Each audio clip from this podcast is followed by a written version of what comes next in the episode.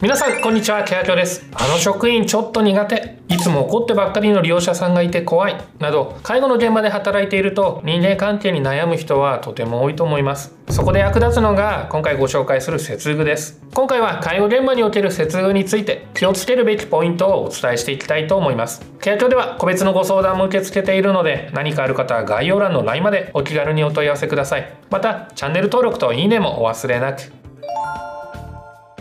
まず最初に接遇とは一体何でしょうか？似たような言葉に接客がありますがこの違いご存知でしょうか？接客とはご利用者さんへ対応すること自体を指し状況に合わせて対応できることやご利用者さんの意図するサービスを提供することなどを言います。一方接遇とはいわゆるおもてなしの気持ちのことで身近な人や思いがけず出会った人に対して心が通じ合うようにすることを言います。似ている言葉ですが意味合いは大きく違います。接遇に大切なことは身だしなみ挨拶言葉遣いがあります。そして接遇の方法ですが基本としてはまず身だしなみがあります。介護の現場では介助をする際に体を近づけることが多いですよね。その時に例えば職員の体から変な匂いがしたらどうでしょうか。すごく嫌ですよね。もしかしたらこの職員にはもう関わりたくないと思われてしまうかもしれません。そのようなことがないよう清潔感のある身だしなみを心がけていきましょう。次に挨拶です。朝一番に不愛想な顔でボソッと挨拶をされたらいい気持ちはしませんね。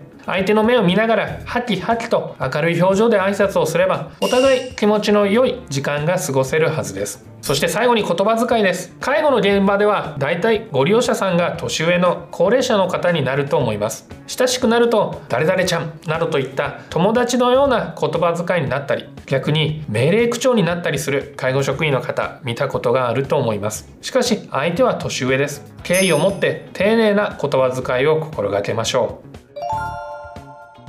そして接遇を学ぶ理由としては3つあります。1つ目はご利用者さんの尊厳を守るため。2つ目は信頼関係を築くため。3つ目は自分自身のスキルアップのためです。確認をしていきましょう。まずは1つ目のご利用者さんの尊厳を守るため。介護現場で働いている上でご利用者さんというのは身体機能が低下をしたり認知症になったりと若く健康な時よりもできなくなったことが増えているはずです。そんなご利用者さんが羞恥心や劣等感を感じることなく自信を持って過ごしていただけるように関わることが大切です。ご利用者さんがご家族や職員から大切に扱われまたご利用者さん自身も自分自身のことを大切に思えるよう接遇を学び尊厳を守りましょう。2つ目の信頼関係を築くため介護現場には様々な個性を持ったご利用者さんやそのご家族さんがご利用しています。接遇を無視した対応をしていると嫌悪感や不信感を持たれてしまう恐れがあります。誰に対しても気持ちの良い対応を心がけることでこの人には安心して任せられるといった信頼関係を築くことができ笑顔を引き出すきっかけになったり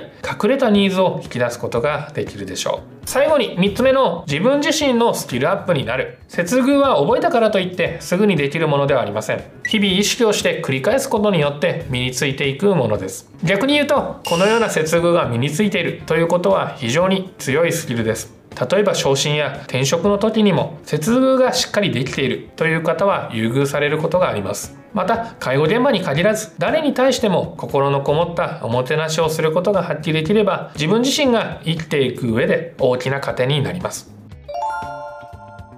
そして最後に接遇に関して気をつけるべきポイントチェックをしていきましょう。気をつけるポイントは4つあります。しっかりと確認をしていきましょう。まず1つ目は接遇は団体戦。チーム介護は超重要。接遇を大切にするとご利用者さんの多くが利用しやすい。現場づくりが実現をします。しかしいくら職員の1人が接遇を身につけていても他の職員さんの接遇がなっていなければ意味がありません。ご利用者やご家族外部の方々は職員1人だけを見ているのではなく全体のの職員を見ています。なのでチームとして接遇を学ぶことによって初めてその組織は接遇を身につけていると思ってもらえるのです。2つ目は同僚にも接遇を。接遇はご利用者さんのためだけのものではありません。同僚にもそしてそれ以外の方にも行うべきことです。現場では時には衝突することもあると思います。しかし一緒に働いている仲間です。仲間を大切にしないでご利用者さんのためになる介護ができるでしょうか。ご利用者さんへの接遇ができるのなら同僚への接遇もできるはずです。3つ目は接遇は内面勝負。いくらでも磨ける。接遇は介護技術が未熟な新人さんでもベテランの介護職さんと同じレベルでできることです。なぜなら接遇とは相手を思いやる心あってのものだからです。もちろん礼儀作法など至らない部分もあると思います。それでも相手を尊重し思いやる気持ちがあればできることです。